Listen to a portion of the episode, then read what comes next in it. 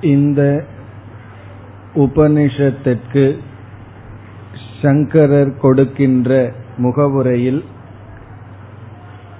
மூன்று கருத்தில் இரண்டு கருத்துக்களை பார்த்து முடித்தோம். முதல் கருத்தாக சங்கரர் கூறியது கர்மகாண்டமும் ஞானகாண்டமும் பிரமாணம். நாம் ஞானகாண்டம் மட்டும் பிரமாணம் என்று சொல்வதில்லை. கர்மகாண்டத்தையும் பிரமாணம் என்று ஏற்றுக்கொள்கின்றோம். ஆனால் கர்மகாண்டத்தை பற்றி இருப்பவர்கள் கர்மகாண்டம் மட்டும் தான் பிரமாணம் ஞானகாண்டம் பிரமாணம் அல்ல.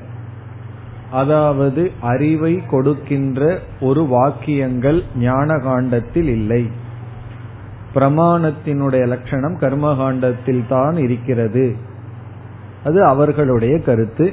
அது எப்படி தவறு என்று நாம் பார்த்து முடித்தோம். பிறகு அதற்கு அடுத்த முக்கிய கருத்தானது கர்ம காண்டத்துக்கும் ஞான காண்டத்துக்கும் என்ன சம்பந்தம்? கர்மகாண்டம் பிரமாணம் என்று நாம் நிலைநாட்டி ஞானகாண்டமும் பிரமாணம் என்றால் இந்த இரண்டு பிரமாணங்களுக்குள் என்ன உறவிருக்கின்றது?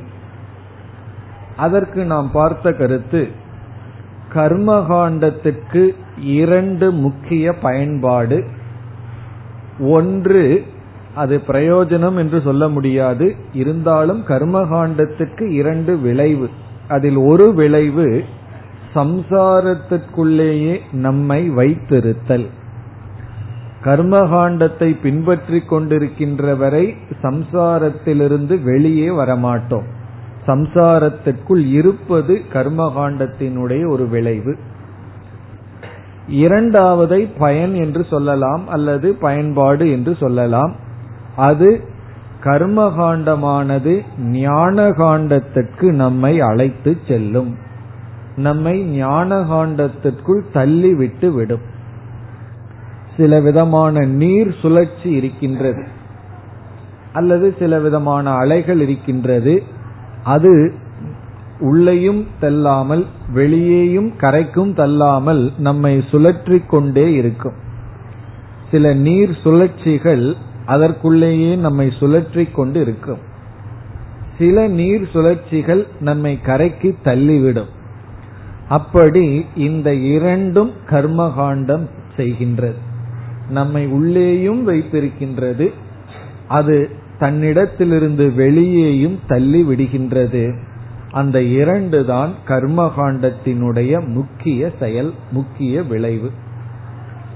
அதை நாம் சம்சாரத்திற்குள் எப்படி வைத்திருக்கின்றது என்பதையும் பார்த்து முடித்தோம்.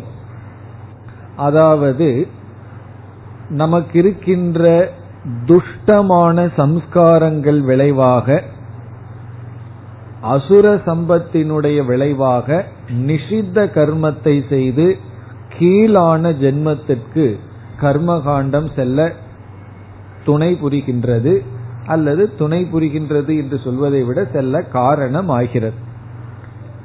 பிறகு நல்ல சம்ஸ்காரங்கள் இருந்தால் சத்கர்மங்களை செய்து சொர்க்கத்துக்கு நம்மை அழைத்து செல்ல பயன்படுகிறது.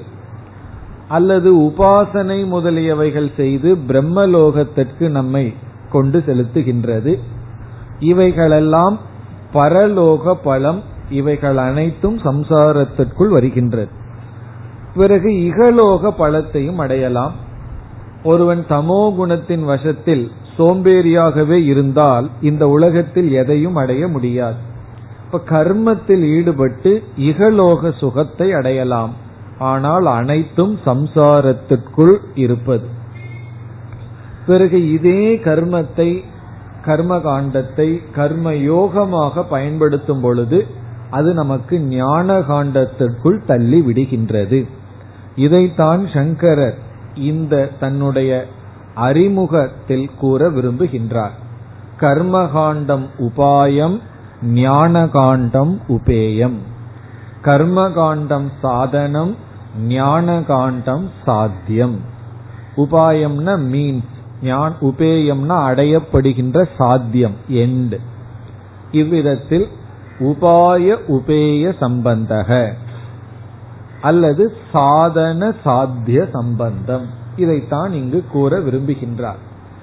கர்மகாண்டமானது சாதனம். கர்மகாண்டத்தை நாம் முறையாக பயன்படுத்தினால் எந்த சாத்தியத்தை அடைவோம்?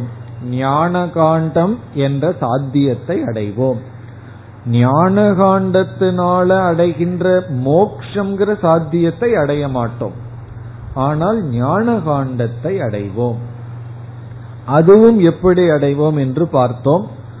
இந்த ஞான காண்டத்திற்குள் நம்மை தள்ளுவது என்பது ஞான காண்டத்திற்குள் நாம் செல்ல நமக்கு இச்சையை கொடுக்கின்றது ஆசையை கொடுக்கின்றது. அதைத்தான் முமுட்சுத்துவம் என்றும் பிறகு ஞான காண்டத்திற்குள் செல்ல வேண்டுமென்றால் ஏற்கனவே எங்கு இருந்து கொண்டிருக்கின்றோம்? உலகத்தில் போகத்தில் இருந்து கொண்டிருக்கின்றோம். அதிலிருந்து வர வேண்டும் என்றால் வைராகியம் தேவை. ஆகவே வைராகியம் முமுட்சுத்துவம் இவைகளையெல்லாம் கர்மகாண்டம் கொடுத்து இதெல்லாம் நமக்குள் கொடுக்கின்ற பலன். நமக்கு வெளியேயும் எந்த தடைகளும் இல்லாமல் மோக்ஷத்துக்கு செல்லும் வரை இந்த கர்மம் அதாவது நம்முடைய தர்மம் புண்ணியம் தான் நம்மை காப்பாற்ற வேண்டும். இதுவரை நாம் ஏற்கனவே பார்த்த கருத்தை பார்த்தோம். இனி சங்கரருடைய அறிமுகத்தில் கடைசி கருத்து கர்ம காண்டம் நேரடியாக மோக்ஷத்தை கொடுக்காது. அதுதான் இப்பொழுது நாம் பார்க்க வேண்டும். இதுவரை நம்ம பார்த்தோம் கர்மகாண்டம் பிரமாணம் கர்மகாண்டம் சம்சாரத்தையும் கொடுக்கும் சம்சாரத்தில் வைத்திருக்கும் ஞான காண்டத்திற்கு தள்ளும். பிறகு இறுதியாக இந்த கர்மகாண்டம் நேரடியான மோக்ஷ சாதனை அல்ல. மோக்ஷத்துக்கு நேரடியான ஒரு சாதனை ஞான காண்டம் அந்த ஞான காண்டத்திற்குள் தள்ளிவிடும் கர்மகாண்டம் ஆனால் கர்மமே நமக்கு மோக்ஷத்தை கொடுக்காது. இதற்கு நாம் இங்கு மூன்று காரணங்களை பார்க்க போகின்றோம். மூன்று ஹேதுகள். மூன்று காரணங்கள் எதற்குனா கர்மம் நேரடியாக மோட்சத்தை கொடுக்காது. கர்மமே நமக்கு மோட்சத்தை கொடுக்காது. கர்மகாண்டத்தை மட்டும் பற்றி கொண்டிருந்தால் ஞான காண்டத்துக்கு வரவில்லை என்றால் மோக்ஷத்திற்கு செல்ல முடியாது. முதல் காரணம் முதல் ஹேது ஸ்ருதி பிராமான்யாத். ஸ்ருதி தான் இதற்கு பிரமாணம் என்கின்றார் சங்கரர். ஸ்ருதி பிராமான்யாத். ஸ்ருதியையே பிரமாணமாக கொடுக்கின்றார். எப்படி என்றால் உபனிஷத்துக்களில் பிறகு வேதத்தினுடைய முதல் பகுதிகளில் என்னென்ன கருத்துக்கள் சொல்லப்பட்டுள்ளதோ அந்த கருத்துக்களை கூறியதற்கு பிறகு பல ஸ்ருதி என்று ஒரு சாஸ்திரம் உண்டு. ஸ்ருதினா வாக்கியம் பல வாக்கியம். அது உபனிஷத்தாகட்டும் அல்லது கர்மகாண்டம் ஆகட்டும் கர்மகாண்டத்தில் ஒரு விதமான கர்மத்தை கூறியதற்கு பிறகு இந்த கர்மத்தை செய்தால் இந்த பலன் என்று பலனை சாஸ்திரமே கூறும். அந்த நூலே அந்த பிரகரணமே பலனை கூறும். பலன் இல்லை என்றால் அது போன்ற கர்மத்துக்கு வேறு இடத்தில் என்ன பலன் சொல்லப்பட்டதோ அந்த பலனை எடுத்துக்கொள்ள வேண்டும் என்று பூர்வ மீமாசையில் ஒரு நியதியும் இருக்கின்றது. ஒரு விதமான யாகத்தை சொல்லி அதற்கு பலன் சொல்லவில்லை என்றால் இது போன்ற யாகம் எங்காவது சொல்லப்பட்டு என்ன பலன் சொல்லப்பட்டதோ அந்த பலனை எடுத்துக்கொள்ள வேண்டும். ஆகவே பல ஸ்ருதிங்கிறது மிக முக்கியமான ஒரு வாக்கியம். அதில் கர்ம காண்டத்தில் எல்லா கர்மங்களுக்கும் பலன் சொல்லப்பட்டிருக்கின்றது. பிறகு உபனிஷத்துக்களிலும் நாம் பார்த்தால் அவ்வப்பொழுது பலன் சொல்லப்பட்டிருக்கின்றது. இந்த ஞானத்தினால் என்ன பலன் என்று சொல்லப்பட்டிருக்கிறது. அப்படி பல சுருத்தியை பார்க்கும் பொழுது பல சுருத்தினா பிரயோஜனத்தை சொல்லும் வேத வாக்கியம். பல ஸ்ருதி. ஸ்ருதின வாக்கியம். பல ஸ்ருதினா பிரயோஜனத்தை கூறும் வேத வாக்கியம். தத்துவமசிங்கிறது பல ஸ்ருதி அல்ல. ஞானத்தை கொடுக்கும்கின்ற வாக்கியம். அப்படி பல ஸ்ருதி என்பது பிரயோஜனத்தை கொடுக்கின்ற கர்மகாண்ட ஞான காண்ட வாக்கியங்கள். இதில் உபனிஷத்தில் பல ஸ்ருதியாக மோக்ஷம் கூறப்பட்டிருக்கின்றது. தரதி சோகம் ஆத்மவிது. ஆத்மவிது ஆத்மாவை அறிந்தவன் சோகத்தை கடக்கின்றான். இங்கு சோகம் என்பது சம்சாரம். முழு மன துயரத்தை கடக்கின்றான். பிறகு வந்து பல இடங்களில் கக மோகக கக சோகக. இந்த ஞானத்துக்கு பிறகு ஏது மோகம் ஏது சோகம்? சோக மோகவ் ஜகாதி. சோகத்தையும் மோகத்தையும் இவன் விட்டு விடுகின்றான். சாந்தி மத்தியந்தமேதி. முழுமையான சாந்தியை அடைகின்றான். தேஷாம் சுகம் சாஸ்வதம். ந இதரேஷாம். அவர்களுக்கு சாஸ்வதமான சுகம். இப்படி எல்லா உபனிஷத்துக்களிலும் மந்திரத்தில் எந்த ஒரு வாக்கியம் தாத்பரியமாக சொல்லப்பட்டதோ அந்த வாக்கியத்துக்கு பிறகு மோக்ஷம் என்கின்ற பலன் சொல்லப்பட்டிருக்கிறது. பிறகு சங்கரர் கேட்கின்றார் இந்த பலன் கர்மகாண்டத்தில் சொல்லப்படவில்லை. முழு கர்மகாண்டத்திற்குள் போய் பார்த்தால் கர்மங்களை கூறியதற்கு பிறகு இந்த கர்மத்தை செய்தவன் மோக்ஷத்தை அடைகின்றான் என்று வேதத்தில் எங்கும் கூறப்படவில்லை. சொர்க்கத்துக்கு செல்கின்றான் பிரம்மலோகத்துக்கு செல்கின்றான் என்ற பலனெல்லாம் இருக்குமே தவிர கர்ம கிருத்து அல்லது யக்ஞ கிருத்து சோகம் தரதி. இது வந்து நம்மளுடைய கற்பனையான வாக்கியம். இப்படி ஒரு வாக்கியம் வேதத்துல கிடையாது. ஆத்மவித் சோகம் தரத்து இருக்கு. ஆனா யக்ஞ வித்துன்னு சொல்ல முடியாது. யக்ஞ கிருத் யக்ஞத்தை செய்தவன். ஏதாவது ஒரு யாகத்தை செய்தவன் முழுமையான சோகத்தை கடக்கின்றான். சம்சாரத்திலிருந்து விடுதலை அடைகின்றான். மீண்டும் பிறப்பதில்லை. இப்படிப்பட்ட பலன் சொல்லப்படவே இல்லை. பிறகு அந்தந்த கர்மத்திற்கு தகுந்த பலன் சொல்லப்பட்டிருக்கின்றது. இவ்விதம் கர்மகாண்டத்தில் கர்மத்தை கூறியதற்கு பிறகு வேதமே கர்மத்தை எந்த சாஸ்திரம் சொல்லுதோ அதே சாஸ்திரம் அந்த கர்மத்துக்கு இதுதான் பலன். ஏதாவத் ஏவ பலம். சங்கர சொல்றார் அங்கேயே கர்மகாண்டத்திலேயே வரையறுக்கப்பட்டு விட்டது. இவ்வளவுதான் பலன் என்று கர்மகாண்டத்திலேயே சொல்லப்பட்டு விட்டது. அப்படி இருக்கும் பொழுது சொல்லாத பலனை நாம் எதிர்பார்ப்பது தவறு. இப்படி ஒரு யாகம் செய்தா இந்த பலன் வருதுன்னு கர்ம காண்டத்திலேயே சொல்லி இருக்கிறது விட்டுட்டு இந்த யாகம் செய்தா வேறொரு பலனை கற்பனை பண்ணுவதற்கு நாம் யார்? நம்மால கற்பனை பண்ண முடியாது பண்ணவும் கூடாது. காரணம் அங்கு என்ன பலன் சொல்லப்பட்டுள்ளதோ அந்த பலன் தான் நமக்கு கிடைக்கும். அப்படி கிடைக்கிறதுலயும் கண்டிஷன்ஸ் எல்லாம் இருக்கு. கண்டிப்பா கர்மகாண்டத்தில் இருக்கிற பலன் நூறு சதவீதம் கிடைக்கணுங்கிற அவசியம் கிடையாது. காரணம் என்னன்னா அதற்கு மேல பிரபல பிராரப்தம் எல்லாம் இருந்தா கிடைக்காம போகலாம். டாக்டர் வந்து ஒரு மருந்தை கொடுத்து இந்த மருந்து சாப்பிட்டா சரியாகும்னு சொல்றார். அவர் ஹண்ட்ரட் பர்சன்ட் கேரண்டி கொடுக்க முடியாது. பொதுவா சரியாகும் எல்லாத்துக்கும் சரியாயிட்டு இருக்கு உங்களுக்கும் சரியானா உங்களுக்கும் நல்லது எனக்கு நல்லது. உங்களுக்கு சரியாகலன்னு அவர் வந்து திரும்பி சொன்னா வேற எத்தனையோ காரணங்கள் இருக்கலாம். அப்படி கர்மகாண்டம் ஒரு பிரயோஜனத்தை சொல்லி அது கிடைக்கலாம் கிடைக்காமையும் போகலாம். அந்த நிலையில் இருக்கும் பொழுது மோக்ஷங்கிற பலனை எதிர்பார்க்க கூடாது எதிர்பார்க்க முடியாது. அப்ப சங்கரர் சொல்றாரு ஸ்ருதௌ ஸ்ருதியில் மோக்ஷ பல அஸ்ரவனாத் மோக்ஷ பலனானது நாம் கேட்கப்படவில்லை. கர்மகாண்டத்தில் மோக்ஷத்தினுடைய பலனை நாம் கேட்கவில்லை. பிறகு எங்க கேட்டிருக்கோம்? உபனிஷத்துக்குள்ளதான் மோக்ஷ பலனை கேட்டிருக்கோம். ஆனந்த பிராப்தி துக்க நிவிருத்திங்கிற பலன் உபனிஷத்துல தான் இருக்கு. சோஷ்ணுதே சர்வான் காமான் சக அவன் எல்லாவற்றையும் அடைகின்றான். சர்வம் பவதி அனைத்தும் ஆகின்றான்.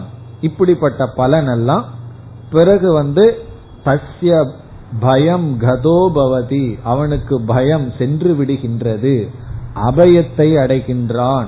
இந்த பலன் எல்லாம் நம்ம உபனிஷத்துல தான் கேட்டிருக்கிறோமே தவிர கர்மகாண்டத்தில் கேட்கவில்லை. அதனால மிக சுலபமான கேது என்ன என்றால் இந்த சுலபமான கேதுவுக்கு நமக்கு வேதத்துல முழு ஸ்ரத்தை தேவை.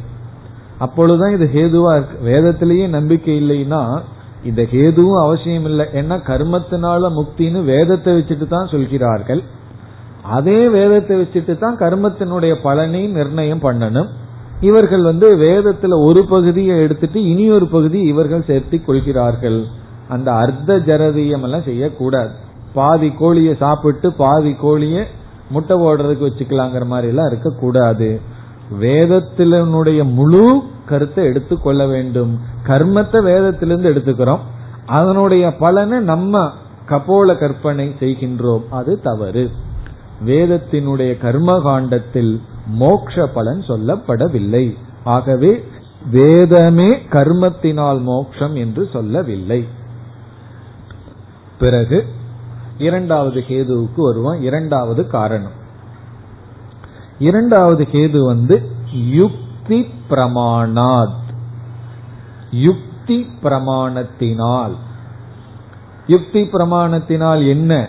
கர்மத்தினால் மட்டும் மோட்சத்தை நேரடியாக அடைய முடியாது. சரி வேதத்துக்குள்ள அவ்வளவு சிரத்த எனக்கு வரவில்லை. வேதம் சொல்றது அப்படியே ஏற்றுக்கிற அளவுக்கு எனக்கு பக்குவம் இல்லைன்னா சரி உன்னுடைய சொந்த புத்திய பயன்படுத்து. அதுவும் ஒரு கண்டிஷன் இருந்தால். அப்படி சொந்த புத்தியை இருந்தால் கொஞ்சம் பயன்படுத்தி பாரு. இல்லைனாலும் ப்ராப்ளம் இல்லை உன்னிடத்துல நான் பேச வேண்டிய அவசியம் இல்லைன்னு என்ன யுக்தி என்றால் இங்க நம்ம ரெண்டு யுக்திய பார்க்கலாம். ஒரு யுக்தி நம்ம பலமுறை பார்த்தது எது கிருதகம் தது அனித்யம். எது கிருதகம் கிருத்தகம்னா செய்யப்பட்டது. எது செய்யப்பட்டதோ தது அனித்தியம். அது நிலையற்றது. எது போலனா நம்ம வீடு போல நம்ம உடல் போல எல்லாத்தையும் இதுக்கு எக்ஸாம்பிளுக்கு பஞ்சமே இல்லை. எல்லாமே தான். எதெல்லாம் நம்ம செஞ்சிருக்கிறோமோ அது அனித்தியம். வீட்டுல வடை பண்ணி வச்சிருக்கிறோமா அதுவும் அனித்தியம் தான். சாப்பிடாமே வச்சிருந்தா அனித்தியம் தான். அப்படி எல்லா பொருள்கள் அது உருவாக்கப்பட்டால் அது அழிந்து விடும் இப்ப கர்மம்ங்கிறது உருவாக்குதல் ஒரு செயல். அந்த செயலில் ஒன்று தோன்றினால் செயலின் விளைவாக ஒன்று வந்தால் அது அனித்தியம். கிருத்தகம்னு சொன்னா செயலின் விளைவாக அது உருவாகுதல் இந்த வீடு இருக்கு இது திடீர்னு அப்படியே வரவில்லையே செயலினுடைய விளைவு. சிமெண்ட்டை கொண்டு வந்து செங்கல்ல கொண்டு வந்து ஒரு செயலினுடைய விளைவாக இப்படி ஒரு நாம ரூபம் தோன்றி உள்ளது. இது எப்படின்னா இது அனித்தியம். அப்படி எது செயலின் விளைவோ அது அனித்தியம்.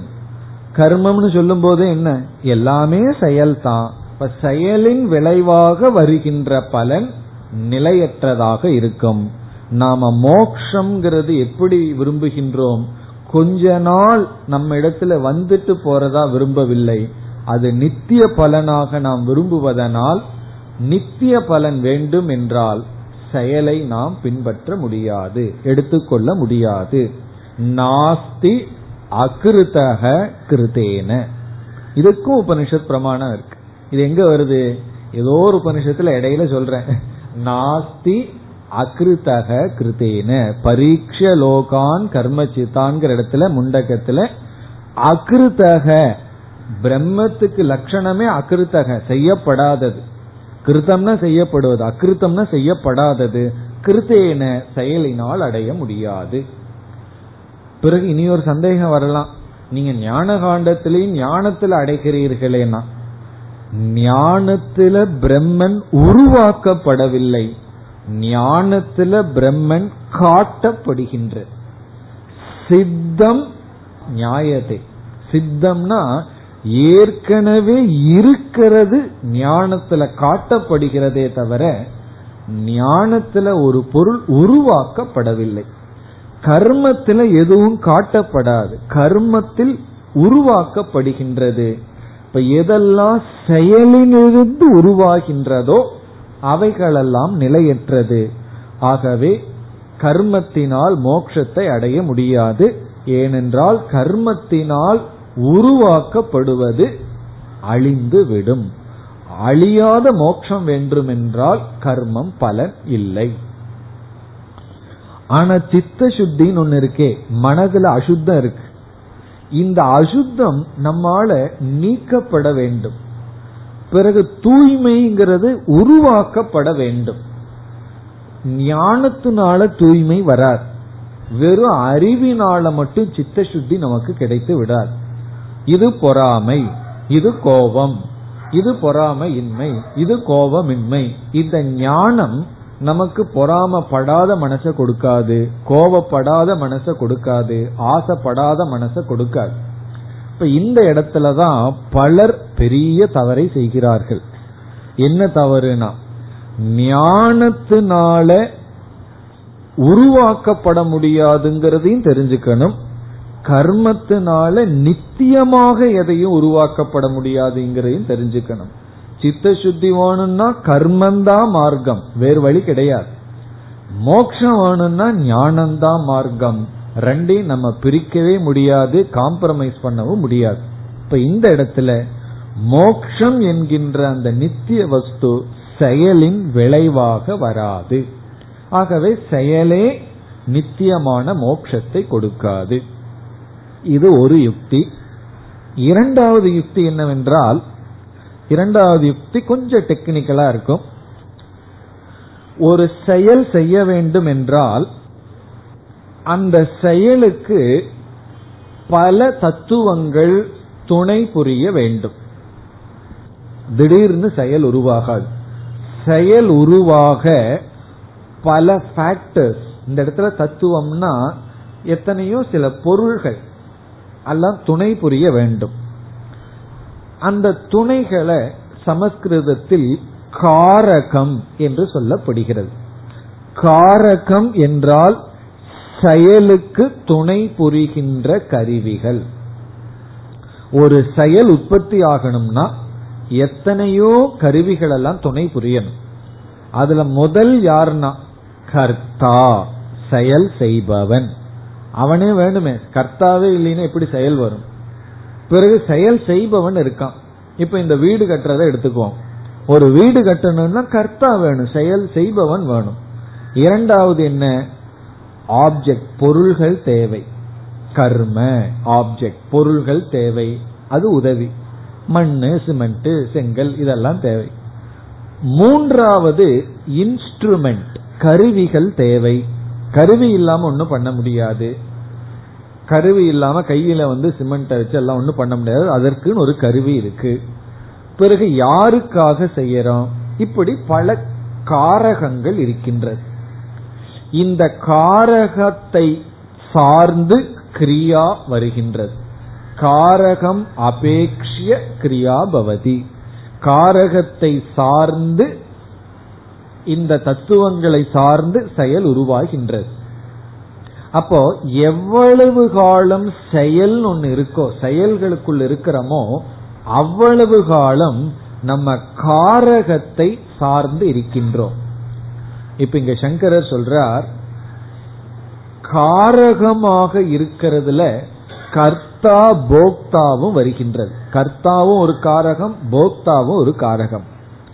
இந்த காரகத்துக்குள்ள வர்ற கர்த்தா போக்தா தான் சம்சாரி. யாரு சம்சாரினா? கர்த்தாவா இருக்கிறதும் போக்தாவா இருக்கிறதும் சம்சாரி. இந்த கர்மம் செய்யற வரைக்கும் கர்த்திருவ புத்தி போக்திருத்துவ புத்தி அவசியம். இந்த ரெண்டு இல்லைன்னா கர்மம் செயல்படாது. அப்படி செஞ்சா அதுக்கு பேர் கர்மமும் அல்ல. அது கர்மம் கர்மம்னு தலையில் எடுத்துக்கிறது தான் கர்த்தாவும் போக்தாவும் இல்லாம செஞ்சுட்டான் அப்படி கர்மம் சம்சாரியை சார்ந்திருக்கின்றது. சம்சாரிய சார்ந்திருக்கின்ற ஒன்று எப்படி மோட்சத்தை கொடுக்க முடியும்? அதாவது கடனாளி எப்படி தானம் பண்ண முடியும் கடன் கொடுக்க முடியும்? அவனே பணத்துக்கு இல்லாம இருக்கான். அவன் எப்படி தன்னிடத்துல இல்லாத ஒன்றை கொடுக்க முடியும்? ஒன்றுமே தெரியாத மூடன் இனி ஒருவருக்கு எப்படி அறிவை கொடுக்க முடியும்? பசியோடு இருக்கிறவன் இனி ஒருவனுக்கு எப்படி உணவை கொடுக்க முடியும்? அப்படி சம்சாரிய சார்ந்திருக்கின்ற கர்மம் மோட்சத்தை எப்படி கொடுக்க முடியும்? என்று காரகத்திற்குள் வருகின்ற கர்த்தாவை சார்ந்து கர்மம் இருக்கு. எவ்வளவு நாள் கர்மம் இருக்கோ அவ்வளவு நாள் அங்க சம்சாரி இருக்கான். அதனாலதான் கர்மயோகியும் கூட சம்சாரி தான் ஆனா கொஞ்சம் பக்குவப்பட்ட சம்சாரி. கொஞ்சம் ஹையர் லெவல்ல இருக்கிற சம்சாரி. மோட்சத்துக்கு போறதுக்கு முன்னாடி லெவல்ல இருக்கிற சம்சாரி. ஆனா அவனும் சம்சாரி தான் அவனுக்கும் என்ன இருக்கு? அகங்காரம் இருக்கின்ற. ஏன்னா நான் எனது கர்த்தாலாம் இருக்கு. ஏன்னா நான் கர்மம் பண்றேன் அதை ஈஸ்வரனுக்கு கொடுக்கறேன். இவன் பண்ணிட்டு இருக்கான் கர்மம்ங்கிற புத்தி இருக்கு. மோட்சத்துல வந்தவனுக்கு யாரு கர்த்தா யாரு போக்தா யாருக்கு எந்த பலனை கொடுக்கறது இதெல்லாம் பகவான பண்றாருன்னு விட்டுருவான். ஆனா கர்ம யோகி இருக்கானே அவன் என்ன சொல்றான் எனக்கு சித்த சுத்தி வேணும்னு சொல்கின்றான் அப்ப என்ன அர்த்தம்னா தன்னுடைய புத்தி மனசுல தனக்கு அபிமானம் இருக்குன்னு தான் அர்த்தம். இனியொருத்தருடைய மனசுல சித்த சுத்தி வேணும்னு இவன் அழுகிறது இல்லை காரணம் என்ன? அது வேற மனசு நான் வேற. இந்த மனசுல சித்த சுத்தி வேணும்னா இந்த மனசோட அபிமானம் வந்தாச்சே. அதனால மனசுல அபிமானம் இருக்கக்கூடாதுன்னு சித்த சுத்தி வேண்டாம்னு சொல்ல முடியாது. வழி இல்லாம மனசோட தான் நாம இணங்கி இருக்கின்றோம். ஆகவே கர்ம யோகியும் கர்மத்தில் இருக்கிற வரைக்கும் அவன் சம்சாரித்தான். இப்ப இரண்டாவது யுக்தி வந்து கர்மத்தினுடைய சொரூபமே சம்சாரம். முதல் யுக்தி வந்து கர்மம் மோக்ஷங்கிற பலனை கொடுக்காது. இப்படி இரண்டு காரணம். முதல் கேது வந்து ஸ்ருதியே கர்மத்தினுடைய பலன் மோக்ஷம்னு சொல்லவில்லை. ஸ்ருதியிலேயே பார்த்தோம். இரண்டாவது யுக்தி பிரமாணம். மூன்றாவது கேதுவுக்கு இப்ப செல்லலாம். இந்த மூன்றாவது கேதுவுல வந்து நம்ம இவ்வளவு நேரம் டிஃபென்ஸா இருந்தவங்க இப்ப அஃபென்ஸ் ஆயிருவோம். லைஃப்லயே அப்படித்தான். கொஞ்ச நேரம் டிஃபென்ஸா இருப்போம். யாராவது நமக்கு எழுத்து பேசிட்டு இருந்தா பரவாயில்ல பரவாயில்லன்னு ஒத்து போயிட்டு இருப்போம். அவன் ஒன்னும் அடங்கலைன்னு சொன்னா என்ன பண்ணுவான் பிறகு நம்ம எழுத்து பேச ஆரம்பிச்சிடும் அது போல பூர்வபக்ஷிட்ட சொல்லி பாக்குறான் இல்லப்பா வேதத்துல கர்மகாண்டத்துல சொல்லப்படல. கொஞ்சம் கேட்டுப்பாரு. அவன் கேட்க மாட்டேங்கிறான். சரி கொஞ்சம் யுக்தியை பயன்படுத்தி பாருன்னு சொல்லி பாக்குறோம் அதுவும் கேட்க மாட்டேங்கிறான். பிறகு அஃபென்ஸ் அவங்ககிட்ட என்ன சொல்றோம்? கர்மம் வந்து மோட்ச சாதனம் அல்ல பந்த சாதனம். அப்படியே சொல்லிடுறோம். கர்மம் வந்து மோட்சத்தை கொடுக்கல கர்மம் வந்து பந்த ஹேதுகு. பந்தத்துக்கு சாதனமா இருக்கிறத நீ மோட்சத்துக்கு சாதனம்னு சொன்னா நான் எப்படி ஏற்றுக்கொள்வது? என்று கர்மத்தை நம்ம மோட்ச சாதனம்னு சொல்வதற்கு பதிலா பந்த சாதனம். பந்த ஹேது பந்தத்துக்கு காரணமாக இருக்கின்ற ஒன்றை எப்படி மோக்ஷத்துக்கு காரணம் சாதனம்னு சொல்ல முடியும். என்று மூன்றாவதாக என்ன சொல்லிடுறோம்? கர்மம் மோக்ஷ சாதனம் அல்ல பந்த சாதனம். இப்படி சங்கரர் இறுதியில இந்த மூன்று கருத்தை சொல்லி தன்னுடைய முகவுரையை முடிக்கின்றார். இப்ப இதோட நம்ம வந்து சங்கரருடைய முகவுரையை முடிக்கின்றோம். எதற்கு? அடிக்கடி ஞாபகப்படுத்திக்கணும் கொஞ்ச நாள். இப்ப எந்த உபனிஷத்துல இருக்கோம் பிருகதாரண்யக்கு உபனிஷத்துல முகவுரைய இவ்விதத்துல சங்கரர் முடிக்கின்றார். நம்மளும் அந்த ஒரு முடிவுரையை செய்து விடலாம்.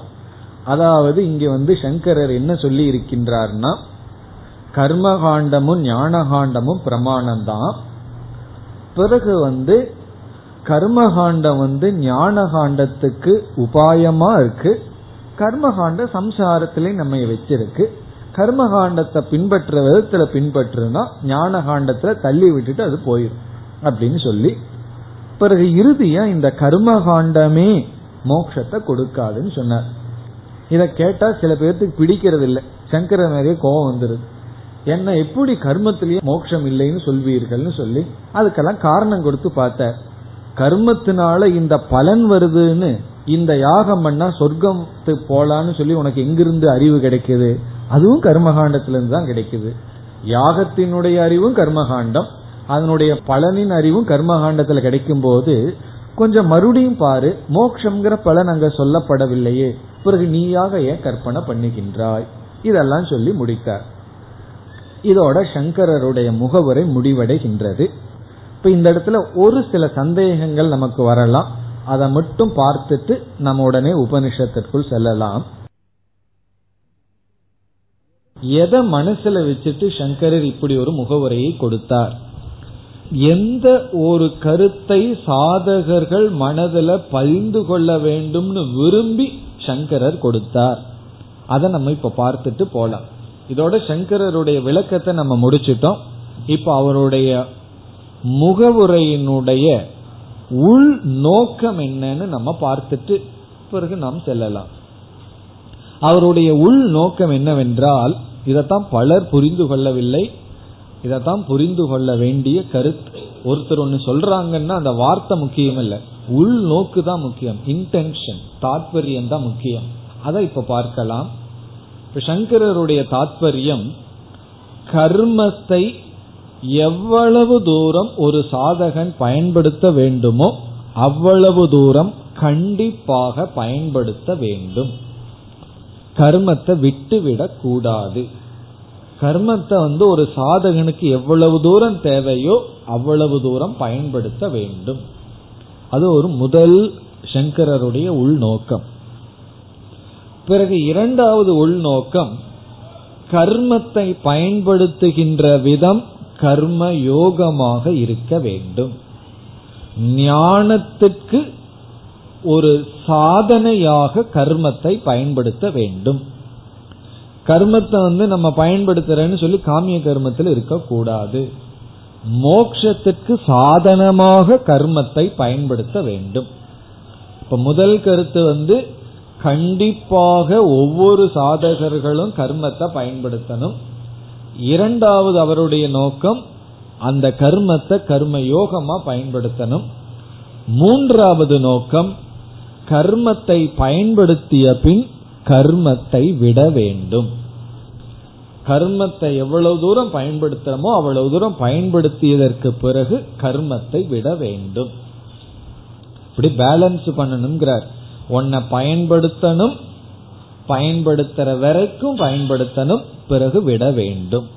விட்டுட்டு ஞான காண்டத்துக்கு வர வேண்டும். இதுதான் சங்கரனுடைய உள் நோக்கம். இந்த முகவரை எழுதியதனுடைய உள்நோக்கம் இதுதான். இனி இனி ஒரே சந்தேகத்தை நம்ம நிவர்த்தி பண்ணிட்டு நம்ம சென்று விடலாம்.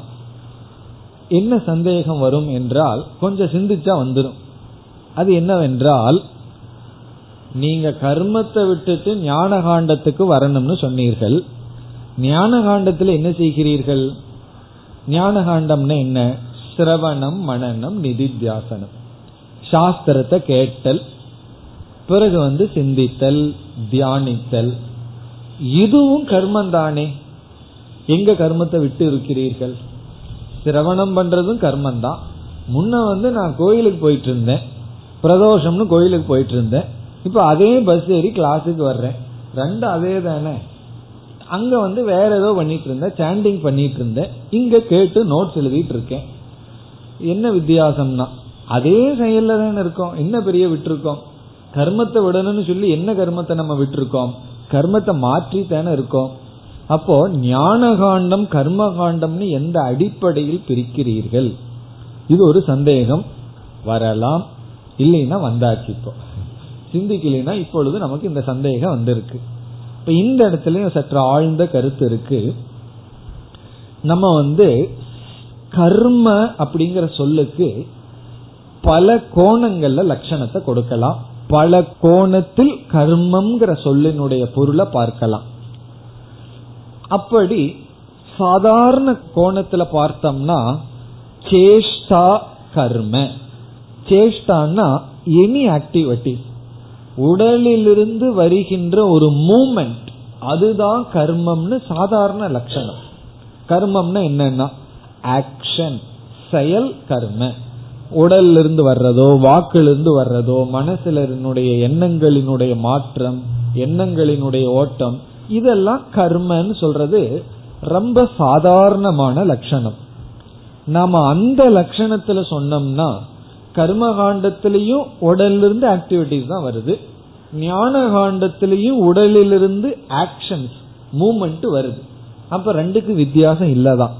ஆனா நம்ம அந்த அர்த்தத்துல சொல்லவில்லை. வெறும் ஒரு ஆக்ஷன் சேஷ்டான மூமெண்ட் வெறும் ஒரு மூமெண்ட்டை நம்ம கர்மம்னு சொல்லல. பிறகு இங்க கர்ம காண்டம் ஞான காண்டம்னு எந்த அடிப்படையில சொல்றோம்? என்ன? கர்மத்தினால மோட்சம்னு சொல்பவர்கள் வந்து கர்மங்கிற சொல்லுக்கே அர்த்தம் தெரியாம இருக்கார்கள்.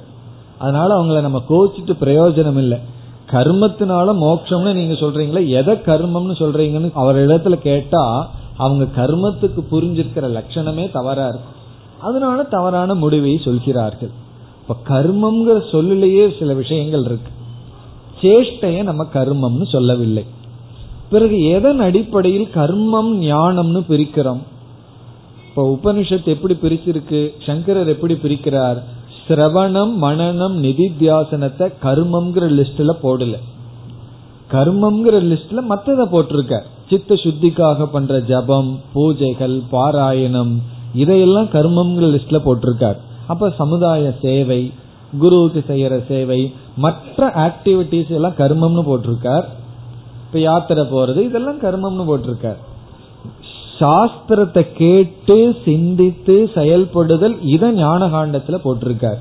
எதன் அடிப்படையில் என்றால் இப்ப வந்து நாம் ஒரு சேஷ்டா சாமான்யமான நம்மிடத்திலிருந்து ஒரு செயல் வருது. அந்த செயலினுடைய முடிவான பலன் ஞானத்தை தவிர வேற ஏதாவது இருந்தா அத கர்மம்னு சொல்றோம். நம்மிடத்திலிருந்து உருவாகின்ற செயலினுடைய முடிவு ஞானம்ங்கிற லட்சியத்தை தவிர வேற ஏதாவது இருந்தால் அது மன தூய்மையா இருக்கலாம். வேற ஏதாவது இருந்தா அதை கர்மம்னு சொல்லிடுறோம். இப்ப நான் ஜபம் செய்கின்றேன் அப்படின்னு சொல்றேன். எதற்காக? இந்த ஜபம் எனக்கு மன அமைதியை கொடுக்கும் மன ஒருமுகப்பாட்டை கொடுக்கும். அப்ப இந்த செயலினுடைய கடைசி லட்சியமா நான் எதை எதிர்பார்க்கிறேன்? ஞானத்தை எதிர்பார்க்கல. மன அமைதி மன ஒருமுகப்பாடு. ஆகவே இது எதுல வருது? கர்மத்துல வருது. பிறகு நான் பாராயணம் பண்றேன். அதனால நான் என்ன எதிர்பார்க்கேன்னா அதெல்லாம் மனசுக்குள்ள அந்த வார்த்தைகள் மனசுக்குள்ள நிக்கணும். அல்லது சித்த சுத்தி வரணும். உபனிஷத் கீதையெல்லாம் பாராயணம் பண்ண மன தூய்மை கிடைக்கும். இப்ப எது எதிர்பார்க்கிறேன்? மன தூய்மை அப்படி ஏதாவது ஒரு செயலை செய்யறோம். அந்த செயலினுடைய அந்திம பலன் கடைசி பலன் வந்து ஞானத்தை தவிர வேறு ஏதாவது லட்சியமா இருந்தா அதெல்லாம் கர்மம்னு சொல்றோம். பிறகு ஒரு செயல் செஞ்சுட்டு அந்த செயலினுடைய கடைசி லட்சியமே ஞானமாக இருந்தால் அத வந்து நம்ம கர்மம்னு சொல்றதில்லை. இப்போ வேதாந்தத்தை நம்ம சிரவணம் பண்ணி அதுல நம்ம புரிஞ்சுக்கிறதுக்கான செயலில் ஈடுபடுறோம். இங்க செயல்ல ஈடுபடுறதனுடைய ஒரே ஒரு நோக்கம் என்ன அறிவு அங்க இருக்குன்னு அடையிறது தான் அந்த செயல்களை எல்லாம் நம்ம கர்மம்னு சொல்றது இல்ல ஆனா ஒரு லட்சணத்துல கர்மம் தான் கர்மத்துக்கு சாமானிய லட்சணத்துல கர்மம் தான் ஆனா இந்த இடத்துல அத நம்ம கர்மம்னு சொல்றது இல்ல இப்ப கர்மத்தை துறக்கணும்னு சொன்னா சித்த சுத்திக்காகவும் மற்றதுக்காகவும் என்ன செயலை செய்தமோ அதை துறக்கணும். ஏன்? அந்த சித்த சுத்தியை அடைஞ்சாச்சு. பிறகு ஞானத்துக்கு வரணும்னா ஞானத்தை அடையல அதற்கான செயலில் ஈடுபடுதல். இப்ப ஞானத்துக்கு வரணும் ஞான யோகம் அல்லது ஞான காண்டத்துக்கு வருதல்னு சொன்னா செயலின்மைக்கு வருதல்னு அர்த்தம் அல்ல அதான் பகவான் வந்து அகர்மம்னா என்ன கர்மம்னா என்ன அதுல பெரிய குழப்பமே இருக்குன்னு சொல்லி வச்சிருக்கார். ஞான காண்டத்துக்கு வர்றதுன்னா செயலின்மைக்கும் தமோ குணத்துக்கும் சோம்பேறித்தனத்துக்கு வர்றதுன்னு அர்த்தம் அல்ல ஞானத்துக்கான செயலில் ஈடுபடுதல். ஞானத்தை அடையிறதுக்கான விசாரத்தில் ஈடுபடுதல். ஏன்னா கர்ம காண்டத்தில் இருக்கிற வரைக்கும் விஞ்ஞானமய கோஷம் பலமுறை சொல்லியிருக்கோம். அஜானமயமாகவே இருக்கும்னு சொல்லியிருக்கோம். அந்த அஜானத்தை நீக்கிறது விசாரத்தினாலையும் மனநத்தினாலையும் சிந்திக்கிறதுனாலையும் பிறகு ஞான நிஷ்டை அடைதல் அந்த அறிவுல இருந்து பழகுவதனாலையும் தான் கிடைக்கும். அப்ப நம்ம இங்க ஞான யோகத்துக்கு வருதல்னு சொன்னா நம்முடைய காலத்தை நம்முடைய சக்தியை டைம் அண்ட் எஃபர்ட் அதை வந்து விசாரத்தினால்காகவும் சந்தேகத்தை நீக்கிறதுக்கும் உண்மையை புரிஞ்சுக்கிறதுக்கும் புரிஞ்ச அறிவுல நிலை பெறுவதற்கான சாதனையில் ஈடுபடுதல். இதுதான் கர்ம காண்டத்துக்கும் ஞான காண்டத்துக்கும் உள்ள வித்தியாசம். ரெண்டுலயும் சேஷ்டை இருக்கு. செயல் இருக்கின்றது. ஒன்னுல வந்து செயலினுடைய பலன் முக்கிய பலன் ஞானம் அல்ல ஞானத்தை தவிர மற்றது. உன்னை உருவாக்குதல். சம்ஸ்கார தூய்மைப்படுத்துதல் மாற்றி அமைத்தல் இதெல்லாம். இப்ப வீட்டுல வந்து ஒரு ஷெல்ஃபில் இருக்கிற புக்கு இனி ஒரு ஷெல்ஃபில் எடுத்து வைக்கிறோம். அதுக்கு செயல்படுறோம். அந்த செயலை கர்மம்னு சொல்றோம். ஏன்னா அந்த செயலினுடைய தாற்பயம் என்ன? இந்த புக்கு அங்க போகணும். புஸ்தகத்தை எடுத்து அமர்ந்து படிச்சிட்டு இருக்கோம். அதுவும் செயல்தான். இந்த செயலினுடைய குறிக்கோள் என்னன்னா ஞானத்தை அடைதல். அப்ப இத நம்ம விசாரம்னு சொல்றோம். ஞான காண்டம் சொல்றோம். புஸ்தகத்தை எடுத்து படிச்சிட்டு இருந்தா ஞான காண்டத்துக்குள்ள வந்திருக்கோம். புஸ்தகத்துக்கு அட்டை போட்டுட்டு இருந்தோம்னா கர்ம காண்டம் சில பேர் புஸ்தகத்துக்கு அட்டை போட்டுட்டே காலத்தை விட்டுருவாங்க அழகா லேபிள் ஒட்டி அட்டை போட்டு வச்சிருப்பார் அது வேணுமா வேண்டாமான வேணும் தான் பைண்ட் பண்ணி வைக்கணும் சுத்தமா வச்சுக்கணும் பேர் எழுதி வைக்கணும். இதெல்லாம் என்னன்னா இதெல்லாம் கர்மகாண்டம். புஸ்தகத்தை வச்சுட்டே அதை பிரிச்சு படிச்சுட்டு இருந்தோம்னா படிக்கும்போது இதை படிச்சா புண்ணியம் கிடைக்கும் அப்படின்னு சில பேர் படிப்பார்கள். அப்ப அது கர்மகாண்டம் ஆயிரும். தைத்திரியோபனிஷத்தை சேன் பண்ணா புண்ணியம் கிடைக்கும்னா கர்மகாண்டம். அதுல இருக்கிற அர்த்தத்தை படிக்க போனோம்னா ஞான காண்டம் இதுதான் உள்ள இருக்கிற நுண்ணிய கருத்து. ஞான காண்டத்துக்கு வர்றதுன்னு சொன்னா நம்முடைய காலத்தை முயற்சியை அல்லது நம்மளுடைய ஸ்ட்ரென்த் எல்லாத்தையும் புரிந்து கொள்வதற்கான முயற்சியில் ஈடுபடுதல். கர்ம காண்டத்தில் இருக்கிறதுன்னு சொன்னா எப்படிப்பட்ட மன தூய்மை மனம் இருந்தா இந்த முயற்சி செஞ்சா புரியுமோ அந்த மனதை அடைதல். இங்க சங்கரர் என்ன சொல்றார்? கர்மகாண்டம் அந்த மனதை அடைய பயன்படுத்தும். அதுவரைக்கும் அந்த கர்மத்தில் இரு. இந்த சில பேர்த்து கர்மத்தை விடுறதுன்னா பயம். கர்மத்திலேயே கர்மம்ங்கிற வார்த்தையை பயன்படுத்தணும்னு சொன்னா சித்த சுத்திக்கான கர்மத்தில் இருக்கிறது கர்மகாண்டம் ஞானத்தை கொடுக்கிற கர்மத்தில் இருக்கிறது ஞான காண்டம் ஞானத்தை கொடுக்கிற கர்மம் என்னன்னு சொன்னா விசாரம் சிரவணம் மனநம் நிதித்தியாசனம். இப்ப கர்மகாண்டம் ஞான காண்டத்துக்குள்ள தள்ளி விடும் கர்மகாண்டத்துல நம்ம ஒழுங்கா இருந்தோமா இல்லையா? நாலாம் கிளாஸ் ஒழுங்கா படிச்சோமா இல்லையான்னா? எப்ப தெரியும்னா அடுத்த வருஷம் நீ எந்த கிளாஸ்ல உட்கார்ந்துருக்க? அஞ்சாம் கிளாஸ்ல உட்கார்ந்துருக்கியா? அப்ப நாலாம் கிளாஸ் தெரிஞ்சோ தெரியாமையோ ஒழுங்கா படிச்சுட்ட. அப்படி ஞானகாண்ட சாதனையில நம்மை அறியாம சந்தோஷமா ஈடுபட்டு இருக்கிறோமா தெரிஞ்சோ தெரியாமலேயோ ஏதோ ஒரு பிறவியில ஒழுங்கா கர்மகாண்டத்தை பண்ணி விட்டோம். இப்ப கர்மகாண்டம் உபாயம் ஞான காண்டம் உபேயம். எப்படியும் ஞான காண்டத்திற்குள் வந்துள்ளோம். அப்படி இந்த உபனிஷத்து வந்து ஞானகாண்ட பிரதானம். இது வந்து ஞானகாண்ட பிரதானமா இருக்கு. இருந்தாலும் இடையில இடையில கர்மம் எதுக்கு வந்திருக்குன்னா? கர்மம்னா என்ன அர்த்தம்? கர்மங்களும் உபாசனைகளும் எதுக்கு வந்திருக்குன்னா சம்டைம் முழுமையா கர்மகாண்டத்தை பண்ணிட்டு வந்திருக்க மாட்டோம். அவசரப்பட்டு அங்கங்க பாக்கி விட்டுருப்போம். அதனால உபனிஷத் சரி இதையும் கொஞ்சம் நீ செஞ்சு பாரு. அந்த கர்ம பண்ணி பண்ணி சித்த சுத்தியும் சித்த ஒருமுகப்பாட்டை அடைஞ்சு மீண்டும் விசாரம் செய்யு சொல்லி இந்த விசார கிரந்தத்துக்குள்ள இடையில இடையில கர்மகாண்டமும் வருகின்றது. நம்ம எப்படி இனி உபனிஷத்துக்குள்ள போக போறோம்? ஆரம்பத்துல சொன்னது ஞாபகத்தில் இருக்கணும். இந்த உபனிஷத்துக்குள்ள நம்ம போகும் பொழுது எங்கெல்லாம் கர்மகாண்ட பகுதி வருகிறதோ உபாசனைகளும் கர்மங்களும் வருதோ அங்கு மந்திரத்தை படிக்காம சாரத்தை பார்ப்போம். எங்கெல்லாம் ஞான காண்டம் விசாரத்திற்குரிய பகுதி வருதோ அங்கெல்லாம் மந்திரத்தை படிச்சு விளக்கமா பார்க்க போகின்றோம். பிறகு வந்து சங்கரர் இது போன்ற பாஷ்யங்கள் எங்கு எழுதியிருக்காரோ அந்த பாஷ்ய விசாரத்தை செய்ய போகின்றோம். இப்படி இந்த மூணு படியில இந்த உபனிஷத்துக்குள்ள போக போறோம். பாஷ்ய விசாரம் கர்ம உபாசனா சாரம் பிறகு வந்து வேதாந்த மந்திர விசாரம். இப்ப இதோட சங்கரருடைய அறிமுகம் முடிவடைகின்றது. இனி நம்ம உபனிஷத்திற்குள் செல்லலாம். இந்த உபனிஷத்தை நம்ம எப்படி பிரித்தோம்? ஆறு அத்தியாயங்கள் கொண்ட இந்த பிருகதாரண்யக உபனிஷத்தை மூன்று காண்டங்களாக பிரித்தோம். முதல் வந்து உபதேச காண்டம் முதல் ரெண்டு அத்தியாயம் பிறகு உபபத்தி காண்டம் அல்லது முனி காண்டம் மூன்று நான்கு அத்தியாயங்கள் கடைசி கிள காண்டம் அஞ்சு ஆறு அத்தியாயங்கள். அதுல வந்து முதல் காண்டத்திற்குள் இப்பொழுது நுழைகின்றோம். முதல் காண்டத்திற்குள்ள நுழைகின்றோம்னா முதல் அத்தியாயத்திற்குள் நாம் இப்பொழுது நுழைய வேண்டும். ஒவ்வொரு அத்தியாயங்களும் எப்படி பிரிக்கப்பட்டுள்ளது என்றால் பகுதிகள் செக்ஷன் பகுதிகளாக பிரிக்கப்பட்டுள்ளது. அந்த பகுதிகளை பிராமணம் என்று அழைக்கப்படுகிறது. அப்ப நம்ம எப்படி? காண்டம் அத்தியாயம் பிராமணம். காண்டத்தை இனி மறந்துடுவோம். அத்தியாயம் எடுத்துக்குவோம். இப்ப நம்ம முதல் அத்தியாயத்திற்குள் செல்ல போகின்றோம். முதல் அத்தியாயத்தில் முதல் பகுதிக்குள் செல்ல போகின்றோம். முதல் பகுதிக்குள்ள என்னெல்லாம் இருக்கும்னா மந்திரங்கள் இருக்கு. ஒன்னு ரெண்டு மூணுன்னு மந்திரங்கள் இருக்கும்.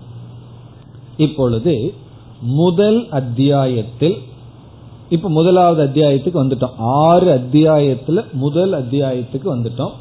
இந்த முதல் அத்தியாயத்துல முதல் மூன்று செக்ஷன் முதல் மூன்று பகுதிகளில் நமக்கு உபாசனைகள் இருக்கின்றது. நான்காவது செக்ஷன்ல இருந்து தான் வேதாந்த மந்திரம் ஆரம்பிக்கின்றது. இப்ப நம்ம நான்காவது செக்ஷன்ல இருந்து தான் புஸ்தகம் நமக்கு தேவைப்படும். மந்திரத்தை படிச்சு நம்ம அர்த்தம் பார்க்க போறோம். முதல் மூன்று செக்ஷன் வந்து நமக்கு உபாசனைகள் தான் வர இருக்கின்றது. இப்படி ஒவ்வொரு செக்ஷனா நம்ம போக வேண்டும். அப்படி போறதுக்கு முன்னாடி இந்த முதல் சாப்டர்ல முதல் அத்தியாயம் எவ்விதம் அமைக்கப்பட்டிருக்குன்னு இந்த முதல் அத்தியாயத்திற்கு ஒரு முகவுரைய பார்க்கலாம். என்ன? இது ஒரு காடு மாதிரி. பேரே ஆரண்யகம். இதுக்குள்ள கொஞ்சம் சரியா போகலைன்னா தடம் தெரியாம போயிடும். இப்ப எங்க இருக்கோம்னு தெரியாம போயிடும். எந்த இடத்துல எப்படி இருக்கோம்னு தெரியாம போகும். அதனால ஒவ்வொரு இடத்துலயும் கொஞ்சம் பேக்கப் தேவைப்படுது முகவுரை தேவைப்படுகிறது. இப்ப நம்ம எதற்கு முகவுரை பார்க்க போறோம்? முதலாவது அத்தியாயத்திற்குள் நுழைவதற்கு முகவரை பார்க்கிறோம். அந்த முதலாவது அத்தியாயத்துல முதல் மூன்று செக்ஷன் வந்து வேதாந்தம் வராத பகுதிகள் வந்திருக்கு. அது ஏன் வந்திருக்கு எதனாலின்னு பார்த்தாகணும். ஏன்னா கர்மகாண்டத்தை விட்டுட்டு தானே ஞான காண்டத்துக்கு வந்திருக்கோம். எதுக்கு மீண்டும் இங்க கர்மகாண்டம் எடுத்த உடனே ஆத்ம வித்யா வர வேண்டியது தானேன்னு சந்தேகம் வரும். அதற்கான ஒரு முகவுரையை நாம் பார்க்க போகின்றோம். இந்த முதல் காண்டம் முதல் சாப்டர் ரெண்டாவது சாப்டர்ல என்ன சொல்லப்பட்டிருக்குன்னா உபதேச காண்டம்னு பார்த்தோம். உபதேசம்னா முக்கியமான உபதேசம் ஃபர்ஸ்ட் கண்டத்துல வந்துருது. ஃபர்ஸ்ட் சாப்டர்லயே வந்து விடுகிறது. நம்ம இந்த ஃபர்ஸ்ட் சாப்டர்ல நாலாவது செக்ஷன்ல அகம் பிரம்மாஸ்மிங்கிற மகா வாக்கியமே வரப்போகின்றது அப்படி முதலிலேயே நமக்கு வந்து முக்கிய கருத்து வந்து விடுகின்றது அதுதான் முக்கிய உபதேசம். அதான் உபதேச காண்டம் உபதேச பிரதானம் சிரவண பிரதானம்னு பார்த்தோம். இந்த உபதேசம் எப்படி நடக்கும்? வேதாந்தத்துக்குள்ள அல்லது உபனிஷத்தானது உபதேசத்தை எந்த முறையில் செய்யும்? என்றால் கொஞ்சம் யோசிச்சா நீங்களே பதில் சொல்லி விடுவீர்கள் உபனிஷத் எந்த முறையில் நமக்கு தத்துவத்தை உபதேசிக்கிறதுனா அத்தியாரோப அபவாத நியாயப்படி. அத்தியாரோப அபவாத முறைப்படி நமக்கு உபதேசத்தை செய்கிறது. இங்கெல்லாம் அத்தியாரோபத்துக்கும் அபவாதத்துக்கெல்லாம் அதிக விளக்கம் கொடுக்க வேண்டியது இல்லை நம்ம எல்லாம் பலமுறை பார்த்துட்டோம். அத்தியாரோபம்னா ஏற்றி வைத்தல் அபவாதம்னா நீக்குதல். ஏற்றி வைத்து நீக்குதல். அப்ப ஏற்றி எதை வைக்குது? எதை நீக்குதுன்னா மிக சுருக்கமா சொன்னோம்னா சிருஷ்டேகே அத்தியாரோபக. சிருஷ்டியை ஏற்றி வைக்கின்றது. பிறகு எதை அபவாதம் பண்ணணும்? எதை ஏற்றி வச்சோமோ அதை அபவாதம் பண்ணணும். சிருஷ்டேகே அபவாதம். சிருஷ்டியை நீக்குதல். அத்தியாரோபம்னா சிருஷ்டிய ஒத்துக்கிறது தான் அத்தியாரோபமே. உபனிஷத்து வந்து சிருஷ்டிய ஒத்துடு ஏற்றுக்கொள்கிறது. அது அத்தியாரோபம். சிருஷ்டியை ஏற்றி வைக்கின்றது. அப்புறம் சிருஷ்டியை நீக்குகின்றது. அதனால இந்த உபனிஷத்துக்குள்ள நம்ம எப்படி பார்க்க போறோம்? முதல் மூன்று செக்ஷன் வந்து அத்தியாரோபம். பிறகு அபவாதம் பண்ண போகுது. முதல் மூன்று செக்ஷன் அத்தியாரோபம். நம்ம சாதாரணமா பார்த்தா என்னன்னு சொல்லிடலாம் உபாசனைன்னு சொல்லலாம். ஆனா இந்த இடத்துல அத்தியாரோபம். முதல் மூன்று செக்ஷன் அத்தியாரோபம். நாலாவது செக்ஷன்ல அபவாதம் ஆரம்பிக்கின்றது.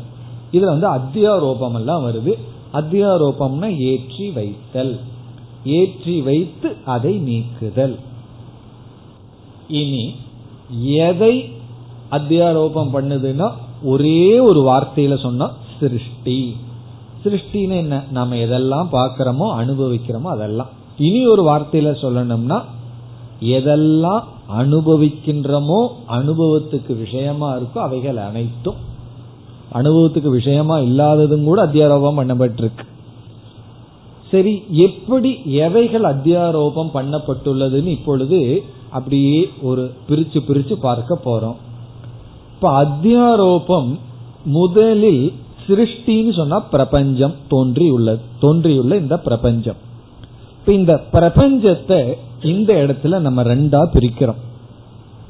ஒன்னு அவ்யாகிருத பிரபஞ்சம் இனி ஒன்று வியாக்கிருத பிரபஞ்சம்.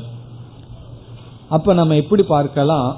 முதல் அத்தியாரோபம் அவ்வியாக்கிருத பிரபஞ்சம். இப்ப நம்ம ஒரு ஸ்கெட்ச் மாதிரி படம் மாதிரி போட்டு வர போறோம். ஃபர்ஸ்ட் ஹெட்டிங் வந்து அத்தியாரோபம். அதுல முதலில் அத்தியாரோபம் செய்வது அவ்வியாக்கிருத பிரபஞ்சம். அவ்வியாக்கிருத்தம்னா வெளி தோற்றத்துக்கு வராத. பிரபஞ்சம்னா உலகம். வெளித்தோற்றத்திற்கு வராத உலகம். இதுக்கெல்லாம் நான் ஏற்கனவே பார்த்த கருத்து தான். ஆனாலும் சில உபனிஷத்துக்குள்ளேயும் பாஷ்யத்துக்குள்ளேயும் இருக்கிற சில வார்த்தைகள் அழகா இருக்கு. அதை நம்ம தெரிஞ்சுக்கணுங்கிறதுக்காக தான் புதிய வார்த்தைகள். ஆனா பழைய ஸ்டஃப் தான். அதே ஸ்டஃப் தான். அவ்யாக்கிருத பிரபஞ்சம் இஸ் ஈக்வல் டு மாயா. மாயை தான் முதல்ல ஏற்றி வைக்கப்படுவது. மாயினா அவ்வியக்தம் எல்லாம் பார்த்திருக்கோம். வெளி தோற்றத்திற்கு வராது. பீஜ அவஸ்தா. காரண பிரபஞ்சம்.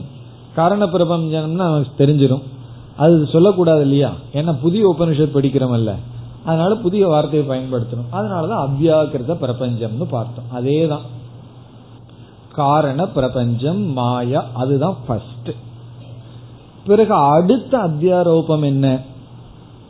அடுத்த அத்தியாரோபம் வியாக்கிருத பிரபஞ்சம். வியாக்கிருத பிரபஞ்சம்னா நாம அனுபவிக்கின்ற இந்த உலகம். முதல்ல நம்ம அனுபவிக்காத காரண நிலையில் இருப்பது அது அனுபவத்துக்குள்ள வராது. காரணத்தை நம்ம அனுபவிக்க முடியாது. எப்படின்னா ஒரு மரத்தினுடைய விதையை எடுத்துட்டு அந்த விதைக்குள்ள நான் வந்து இலைகள் கிளைகள் இவைகளை பார்க்கணும்னா பார்க்க முடியுமா? நான் பார்க்கல இல்லைன்னு சொல்ல முடியுமா? உள்ள போட்டா அதெல்லாம் வருது. அதனால காரணம்ங்கிறது அனுபவத்துக்கு வராது ஆனா இருக்கக்கூடிய ஒன்று. அதான் அவ்யாக்கிருதம் வியாக்கிருத்தம்னா வெளி தோற்றத்திற்கு வந்த இந்த உலகம்.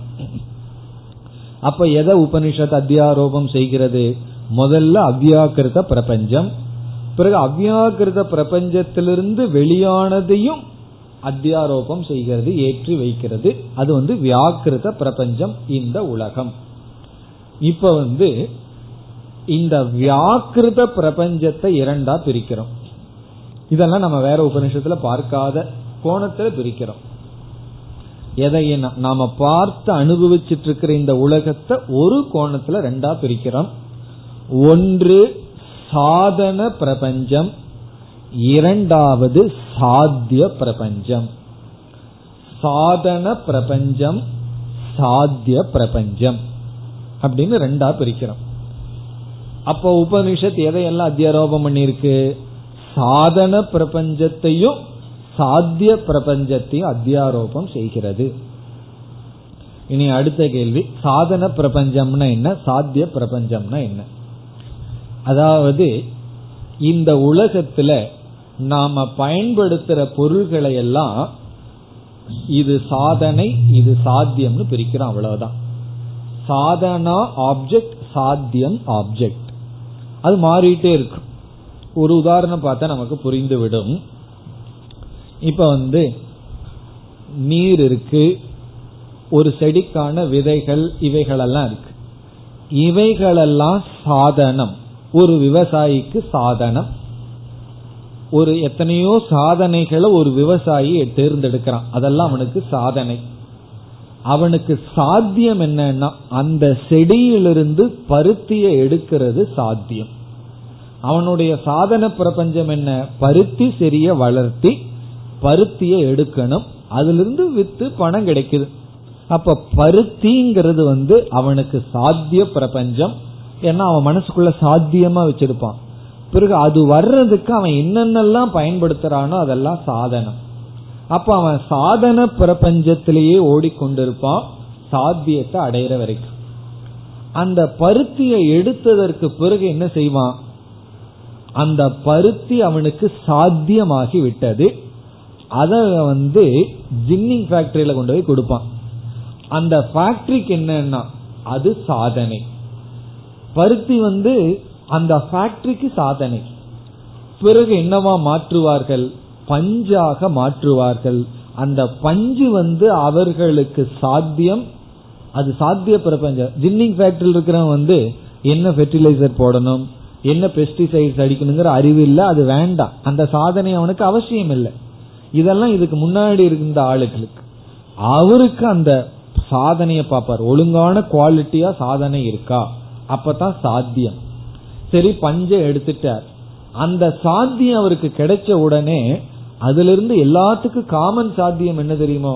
பணம் தான் பணம் தான் எல்லாத்துக்கும் பொதுவான சாத்தியம். யார் என்ன பண்ணாலும் பணம் தான் உடனே அந்த பஞ்சை எடுத்து டெக்ஸ்டைல் மில்லுக்கு அனுப்பிச்சிருவான். அந்த பஞ்சு அவர்களுக்கு சாதனம் நூல் அவர்களுடைய சாத்தியம். இப்ப அவர்களுடைய புத்தி எல்லாம் எப்படி இருக்கும்னா சாதனையை கவனிப்பார்கள் சாத்தியத்தை பார்ப்பார்கள். இப்படியே போகும் நம்ம ஷர்ட் வரைக்கும். பிறகு அந்த நூலை கொண்டு போய் கொடுப்பார்கள் துணியா மாத்துவார்கள். அந்த துணியை கொண்டு போய் நம்ம கடையில வாங்குவோம். டெய்லர்கிட்ட கொடுக்கும்போது துணி நம்ம கைக்கு வரும்போது ஷர்ட் அப்படி ஒரு சாதன பிரபஞ்சம் சாத்திய பிரபஞ்சம் இந்த உலகமே பார்த்தோம்னா சாதன சாத்தியமா மாறிட்டே இருக்கு. மாவு வந்து சாதனை. இட்லியா தோசையா மாத்திட்டா சாத்தியம். அப்படி எல்லாம். மாவுக்கு முன்னாடி எத்தனையோ ப்ராசஸ் இருக்கு. அப்படி இந்த உலகமே சங்கரர் சொல்றார் சாதன சாத்திய சொரூபம். இந்த பிரபஞ்சமே சாதன சாத்திய சொரூபமா இருக்கு.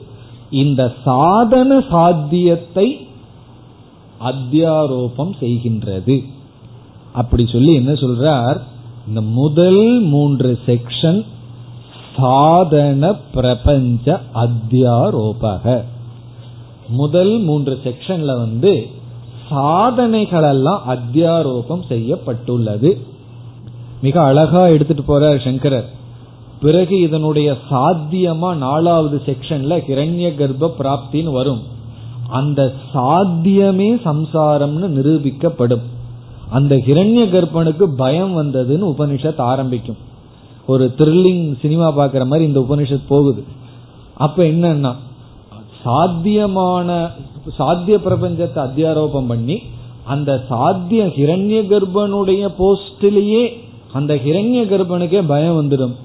ஆகவே இந்த பயம் சம்சார கேதுன்னு ஆரம்பத்திலேயே துதியாத்வை பயம் பவதின்னு சாதன சாத்திய பிரபஞ்சந்தா சம்சாரம்னு சொல்லி இந்த ரெண்டும் கடந்த ஒரு பிரபஞ்சம் இருக்கு அது ஆத்மலோகம் அந்த பிரபஞ்சம்தான் மோக்ஷம்னு சொல்லி நம்ம எடுத்துட்டு போக போகின்றோம் மேலும் அடுத்த வகுப்பில் தொடரலாம் ॐ पूर्णमधः पूर्णमिधं पूर्णात् पूर्णमुदच्छते पूर्णस्य पूर्णमादाय पूर्णमेवावशिष्यते ॐ शान्ति शान्ति शान्तिः